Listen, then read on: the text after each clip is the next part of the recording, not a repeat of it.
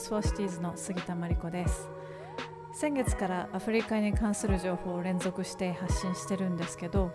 結構興味を持ってくださってる方も多いのでしつこく配信していこうと思います。えっと私がアフリカに興味を持ち始めたのは結構最近で去年ぐらいかななんですけど毎回あの周りの人にアフリカについて話すたびに出てくる名前があって牧中田さん中田真紀さんで噂によると彼女はケープタウンに今住んでいるみたいでネットで調べたら越境ジャーナリストとかあとクリエイティブディレクターとかいろんな肩書きが出てきて実際何をしている人なんだろうっていうのをすごい興味を持ってたんですね。で Twitter とかインスタでプロフィールを見てみたら Asian African Futurist って書いてあってアジア人の African Futurist で Afrofuturism ってそもそもなんやねんっていうところで私はディグり始めるわけですが今回はそんな Afrofuturism の話を都市との関連の中でしてみたいと思います。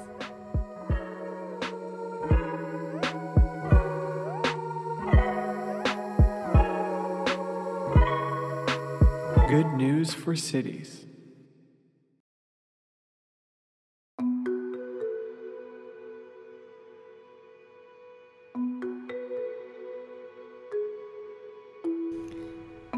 回の内容はケープタウンにいる中田真紀さんとオンラインでつなげてお話しした内容を途中で解説や私のコメントなんかも入れながらご紹介していきます。まず真紀さんのプロフィールについて。えっ、ー、とまあ自己紹介、まあ、バックグラウンド的なところとしては、はい、まあ、大学時代はアメリカ研究とか国際関係とかそういったことに関心を持って、そういったあの専攻そういったものを専攻してたんですけどそうで社会人になってからはバンコクと上海で、まあ、クライアントワークコンサルのコンサルの会社に就職して、うん、でその後アディダスで小売ブランド事業経営企画はい、あの計画チームみたいなところで、えーとまあ、そういまあ、会社で働くみたいな経験がいくつか経てで退職して大学院アメリカの大学院に留学して、うん、でその時にビジネス、まあ、MBA と国際関係のハイブリッドハイブリッドのマスターみたいなのやってたんですけどまあ、その退職した時に、まあきまあ、起業というか自分でその後は何かやっていきたいなっていうことでいろいろネットワーキングとかをしていったところ、まあ、アフリカファッションのアフリカンファッションの e コマースを立ち上げたいっていうふうに考えてるナイジェリア人のエンジニアに会って、まあ、なんか彼のスタートアップアイデみたいなのをこうサポートするうちにアフリカンファッションとかクリエイティブセクターみたいなところに、うん、まあそれそれがきっかけで初めてその分野に関心を広げてまあその関心を広げるというよりはまあその時初めて結構そういったフィールドが広がっていて今盛り上がってるっていうことを知ってでまあその人とは一緒にはビジネスをやることにはならなかったんですけど、はい、それをきっかけによりこうアフリカ、まあ、最初はアメリカにおいての、まあ、アフリカンアメリカンとかの人たちが中心となって盛り上がってるアフリカンファッションの世界とかデザイナーとかを知るようになって、そこからより、まあ、アフリカ大陸のクリエイターたちとかっていうのに関心を広げていってでたまたまその時ボストンに行ったんですけどボストンの、ボストンにでその時滞在していた南アフリカ人のテキスタイルデザイナーに出会って、まあ、彼女はその時大学で教える仕事をしてたんですけど、まあ、自分のブランドを立ち上げるっていうのをやりたいっていうことで、まあ、それをビジネスサイドでちょっとサポートするっていうのでやってみようっていうことで、まあ、一緒にその彼女と、まあ、すごい小さいブランドではあるんですけど、まあ、ブランドを立ち上げるみたいなことをやっていってでそれその活動、まあ、ブランドではあるんですけど、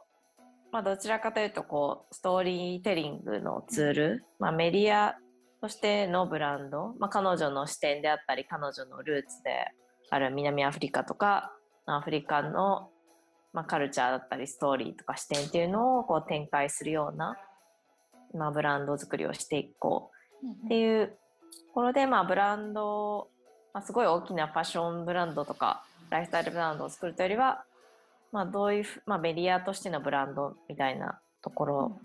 でちょっと活動をして、まあ、そこからよりこうアフリカの視点だったり、まあ、アフリカの視点かけるクリエイティブ業界みたいなところにもうちょっと関心を広げていって、でより、まあ、ケニアをはじめとしてより多くのアフリカの国に行くようになってみたいなところで、まあ、今は、まあ、自分の、まあ、会社会社もあるんですけど、まあ、どちらかというとまあフリーランス的な感じで執筆活動をしたりとか、まあ、コンサルみたいなことをやっていて、まあ、いろいろ多岐にわたる分野ではあるんですけどあの、まあ、基本的にはまあアフリカの視点かけるクリエイティブ業界みたいなところに関心を持っていろいろまあ書いたりとか、まあ、プロジェクトをやったりとかっていうのをしてます。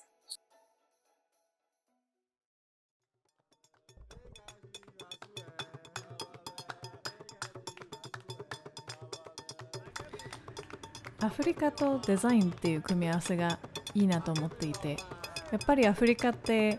いまだに、まあ、特に日本では貧困だったりとか飢餓とか戦争みたいな文脈で話を聞くことが多いかなと思うんですけど私自身もこっちに来てみて、まあ、より多くのアフリカに関する情報に触れるようになって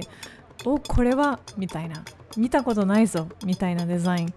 とか実践に出会えるようになりました。マキさん的なアフリカとアフリカのデザインの現在地っていうのをぜひ聞いてみたいです。そうですね、まあ、デザインだけではないですけどそのアフリカの今起こっているこうコンテンポラリーなアフリカの動きで面白い要素としては、まあ、グローバル、まあ、グローバルっていうのはダイバーシティみたいな意味もあるし、そのそのプレプレコロニアルのもともとあったカルチャーとかライフスタイルがあってで植民地化の植民地化の影響を受けた、ま文化だったりライフスタイルだったり考え方みたいなのがあってさらに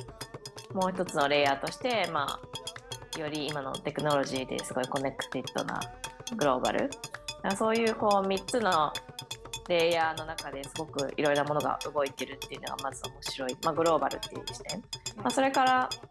ま、テクノロジー特にまあスマートフォンインターネットまあインターネット SNS あのがやっぱりすごくもうすでにまあ統合とか、まあ、国によって違うかもしれないですけど、まあ、特にケニ私がよく行くケニアのナイロビとか、まあ、南アフリカのヒナメスとかまあうん、すごくインターネットスマホはもちろん普及しててでそこが面白いというのは、まあ、若者特に若者を中心とした、まあ、アフリカ人自身がこう要は発信ツールを獲得してどんどん発信していける。それと同時に、まあ、あのアメリカでも日本でもヨーロッパでも同じように、まあ、インターネットってそこの世界の動きっていうのも彼らは吸収している。一方で彼らが、まあ、欧米からアフリカがどう見られているかみたいなこともすごく客観的に理解しているみたいな、うん、だからすごいテクノロジーによってそういうインタラクティブな発、えーとまあ、情報の動きがあって、でそのそれを受けて、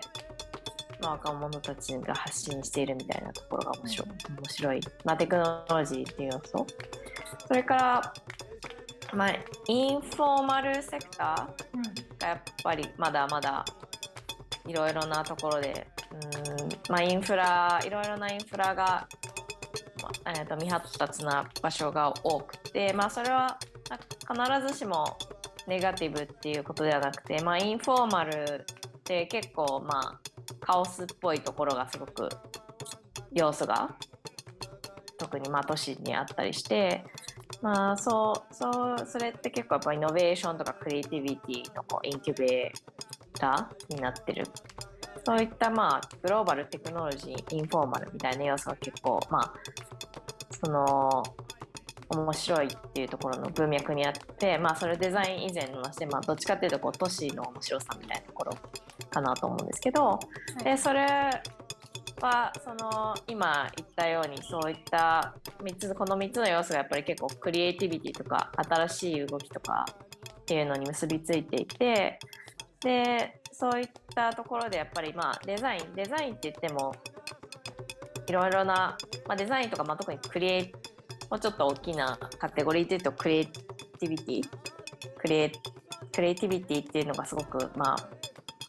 活発化していて、まあ、それはデザインだったりファッションだったりみたいなところもあるし、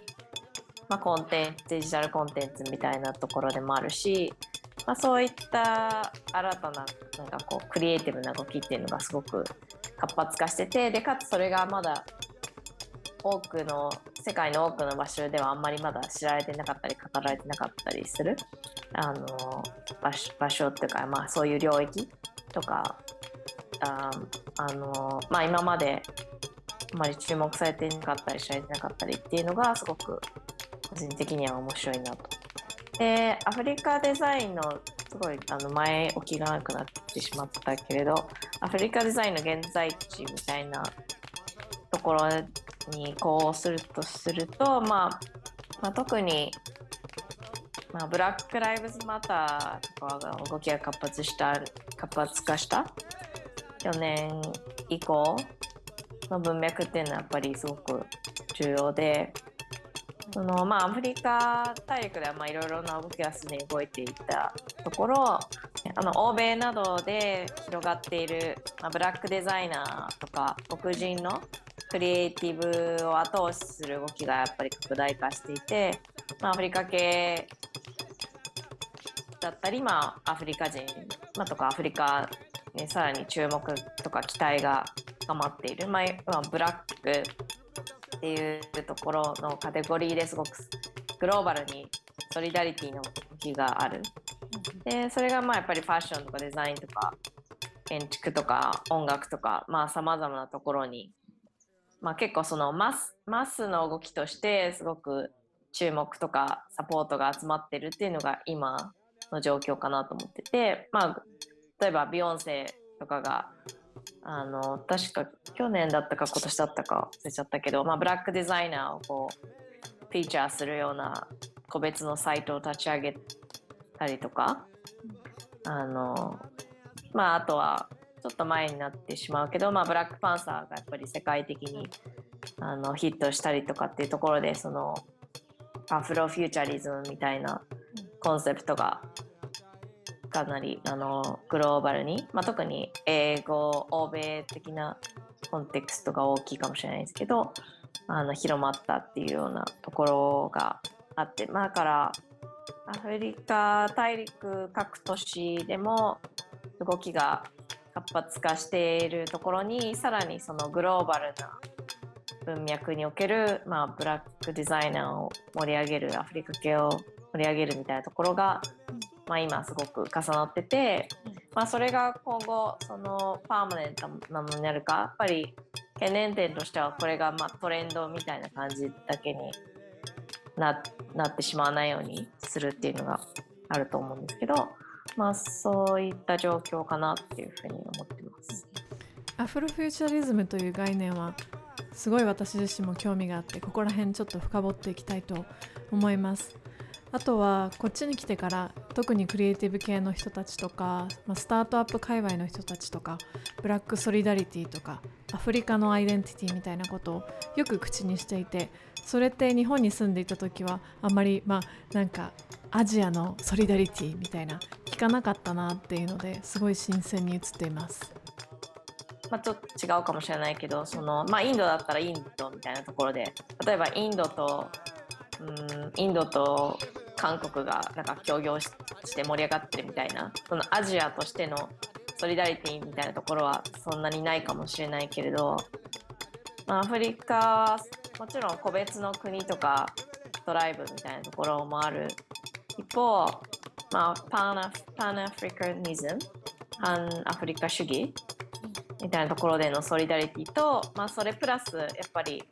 スレーブトレードの歴史っていうのがある中やっぱり黒人が世界各地に散らばっていてっていう文脈プラス最近、まあ、あのディアスポラとして欧米とか各地に住んでいるアフリカ人もいたりしてっていうそのアフリカ系の人々、まあ、まあ黒人だけではないけどアフリカ系の人々アフリカ大陸にいる人とディアスポラとアフリカ系のにルーツを持つ人を含めると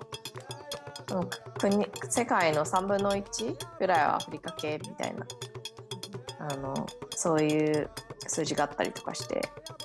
そういう文脈を考えると、まあ、かなりなんだろうえっ、ー、と underappreciated っていうか、うん、評価過小評価されてるカルチャーだったり地域なんじゃないかなっていうのもあるかもしれないですね。アフロフューチャリズム、まあ、単純に訳すとアフロアフリカの未来主義っていうことになると思うんですけどちょっとマキさんの定義を聞いてみたいと思います。まあ、アフリカ人自身がこう定義してオーナーシップを持って作り上げる、まあ、今と未来のナラティブみたいな部分かなと思っていて、はい、まあそのどういうことかというとまあ S まあフューチャリズムだからまあ未来とか SF 的なところ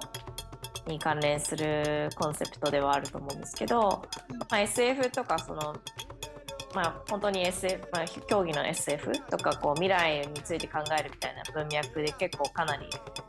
欧米、まあおまあ、アメリカとか、まあ、欧米とかがかなり主導権を、まあ、主導権というか牽引しているフィールドだと思うんですけどであとやっぱりアフリカの歴史的文脈でいうとさまざまなまあ、植民地支配下とか奴隷制度の時にかなりその歴史とか、まあ、文化というか、まあ、文化歴史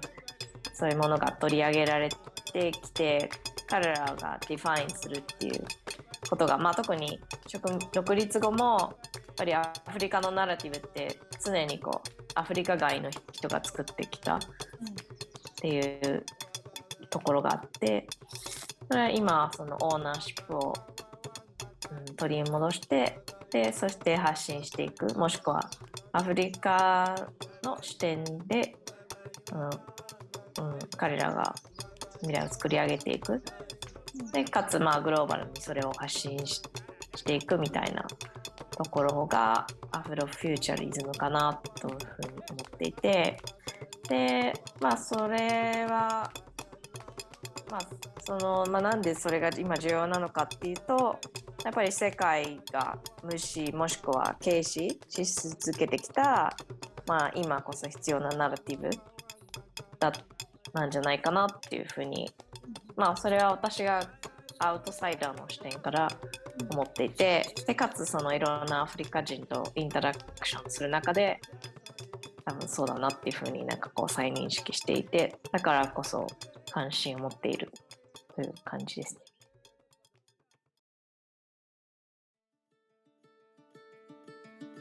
うん、面白いです。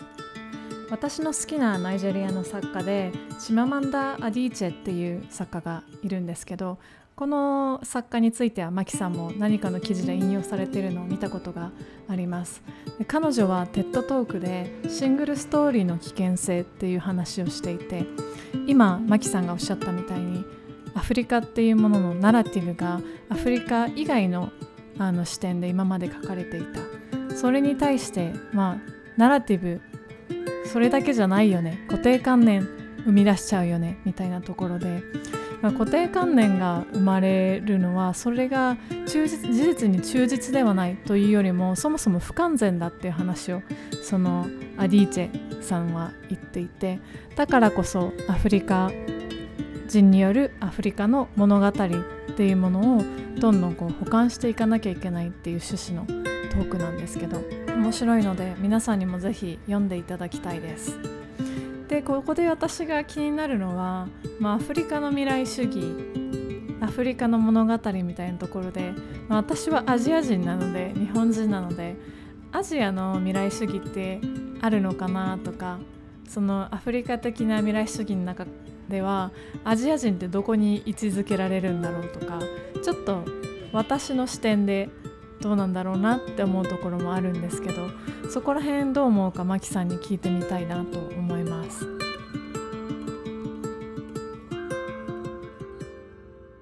未来を考えた時にやっぱりアフリやっぱりグローバルで各国つながってて各つ外交的なダイナミクスもある中、うん、やっぱり未来アフリカだけの未来っていうのはやっぱり考えられなかったりアジアだけの未来っていうのも考えられなくて、やっぱりうん、その世界が今後どうなっていくかっていった時のアフリカの進む道っていうのはすごいそのアフリカ単独の話じゃなくて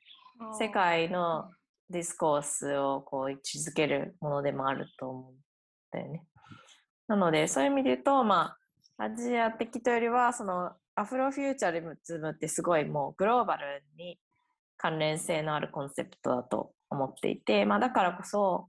私がもう関心があるしアフリカ人じゃなくてもなんかこう関与していくべきコンセプトなんじゃないかなと考えています。ありがとうございます。なので要はアフリカだけの未来っていうよりもそもそもの世界の discourse 世界のナラティブを書き直すみたいなところでこの Afrofuturism っていう概念にはあの可能性があるんじゃないかなっていうのを聞いていて思いました。何かものを書いたりする時にアフリカの視点とか言ったりする時に必ずしもなんかこうジオグラフィカルなアフリカとかあのアフリカ人とかっていうのを考えてるっていうよりは結構こう見落とされてる視点として、うん、まあ見落とされてる視点のこう代表みたいな感じで、うん、アフリカの視点っていう言葉を使ったりするんですけど、うんまあ、そういう意味ではそのお、まあ、オルタナティブな視点だけど、まあ、その今の文脈で言うとオルタナティブだけどそこがこう未来を作っていくみたいなところですごいアフロフューチャリズムっていうのは面白い概念であり、まあ、さっきも言ったようにやっぱり世界がこう無視し続けてきたナラティブなんじゃないかなっていうふうに思っています。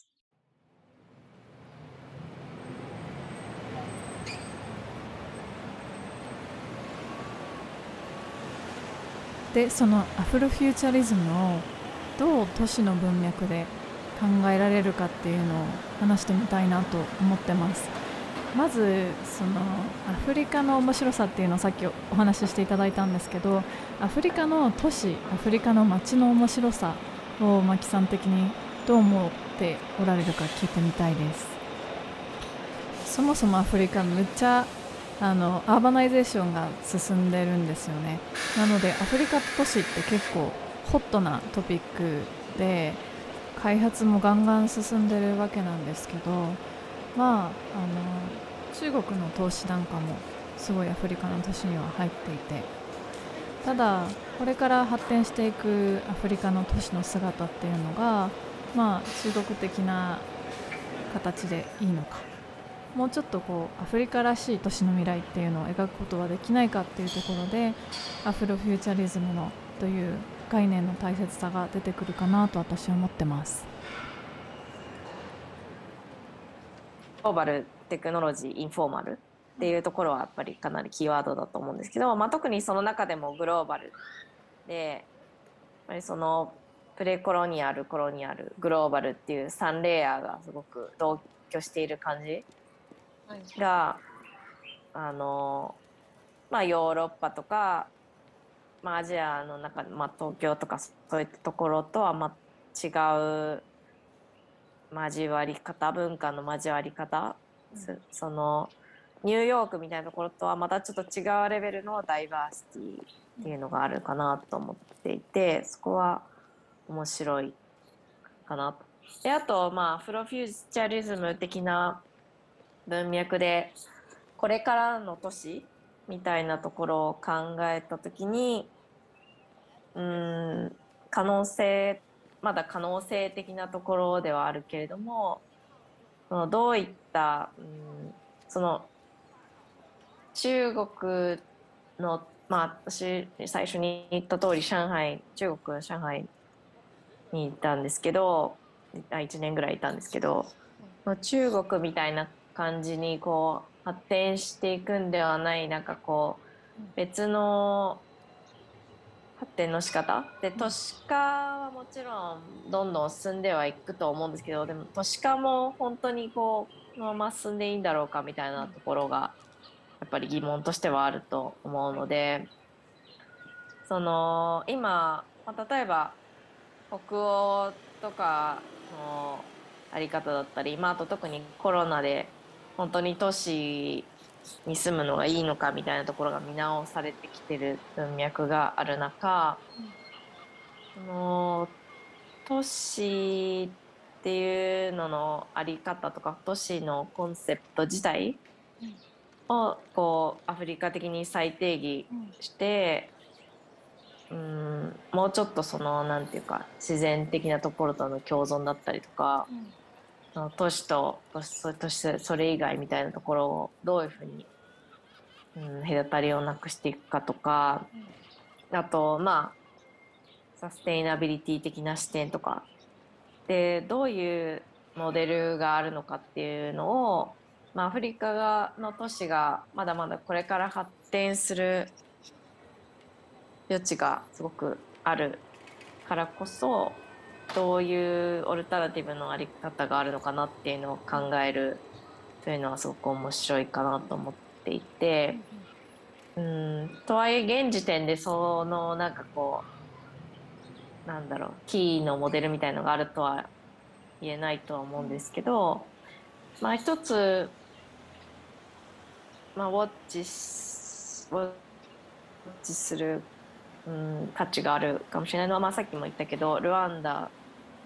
ルワンダは、まあ、小国小国で、まあ、コントロバーシャルな政治家がリードしているっていうのもあるけれどもあの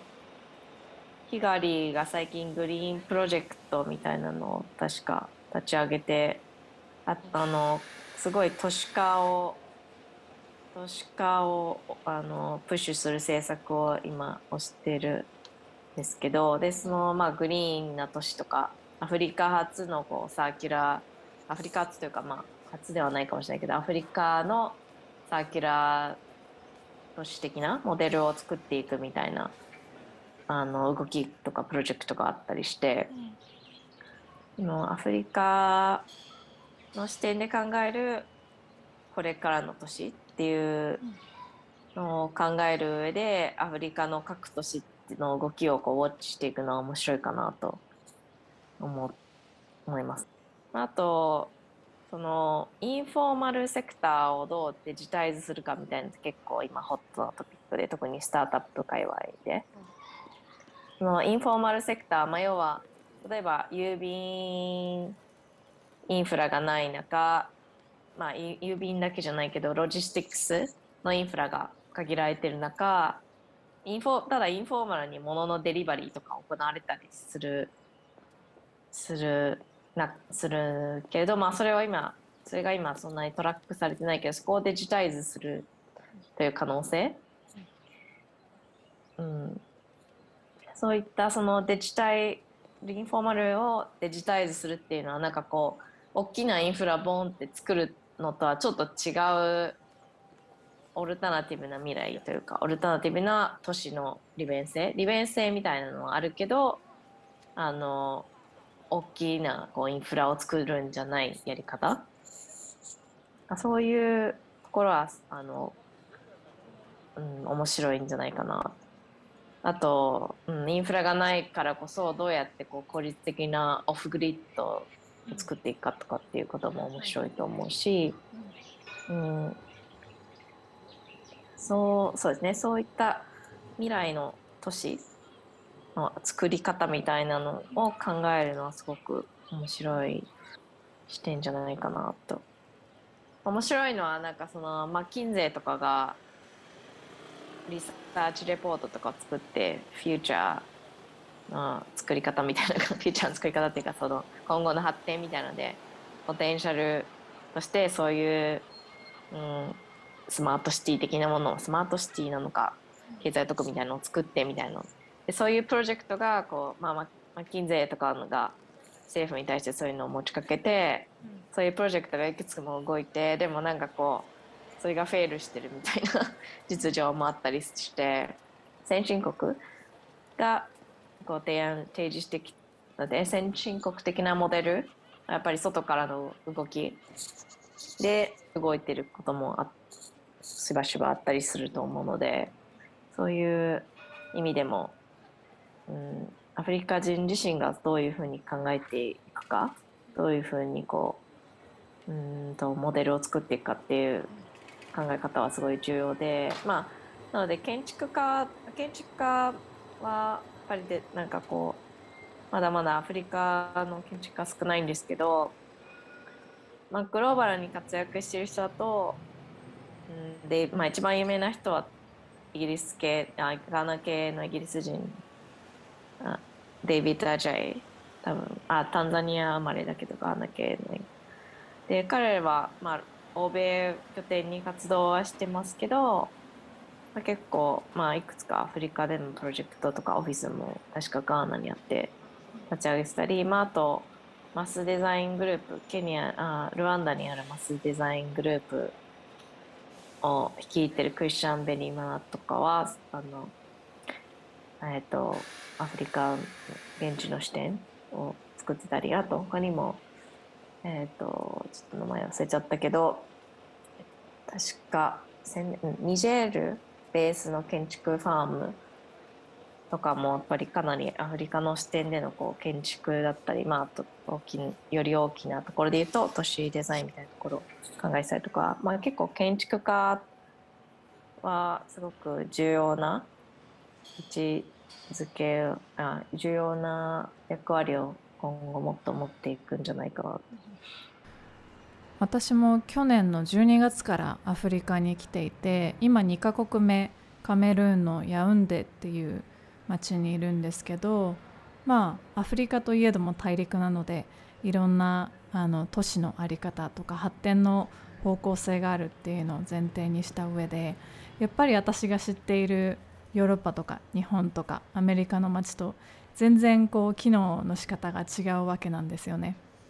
あのマキさんが今言っていたインフォーマルなあのサービスとかお金のやり取りのあり方とかっていうのは本当普通に日常のものとしてあるしあのベースとなるインフラがないからこそあの例えばモバイルマネーみたいなものが急に発展したりとかスタートアップもすごい元気であの自分たちの街をどんどん良くしていきたい。新しいテクノロジーを取り入れてどんどん教育にフォーカスしていきたいとか。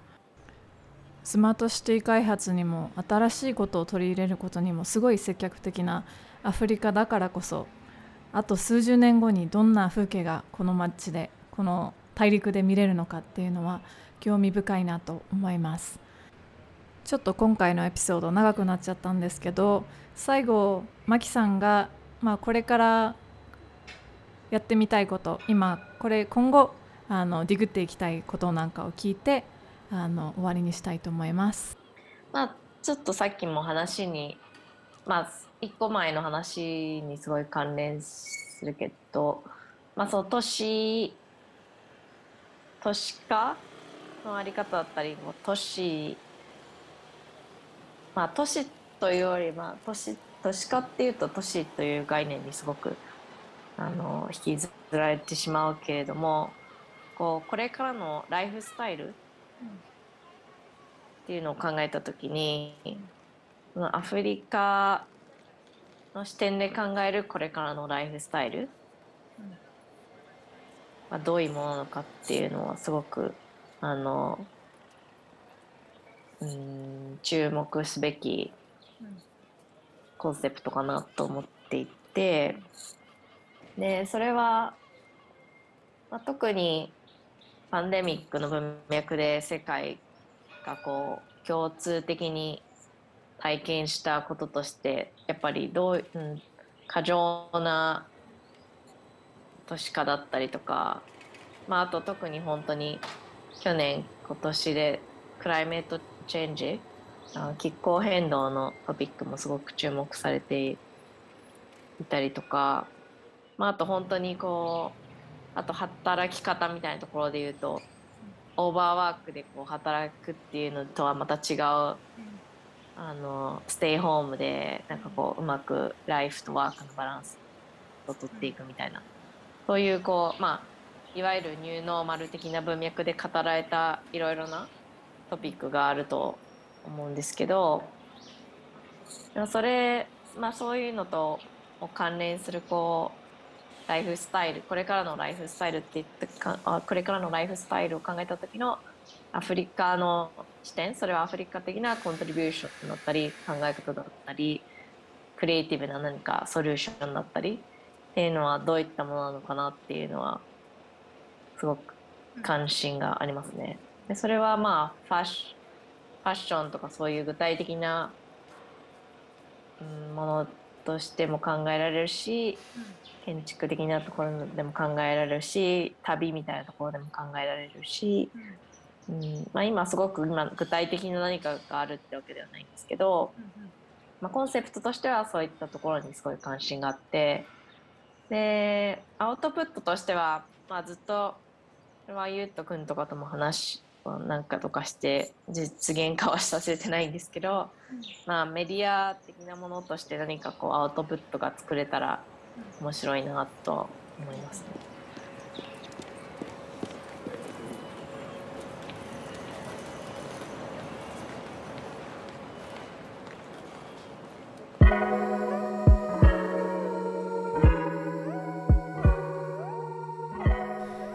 マキさんありがとうございます。はいリスナーの皆さんもお付き合いいただいてありがとうございました。最近アフリカアフリカ言っている私なんですけどノートでの発信であったりとか最近はずっと使っていなかったツイッターも使ってアフリカのあれこれを発信し始めています。あの、まあ、都市とか街づくりに関する情報発信をしている人ってたくさんいると思うんですけどアフリカと都市ってなかなかない情報なのでぜひ皆さん今後もウォッチしていただければと思います。ありがとうございました。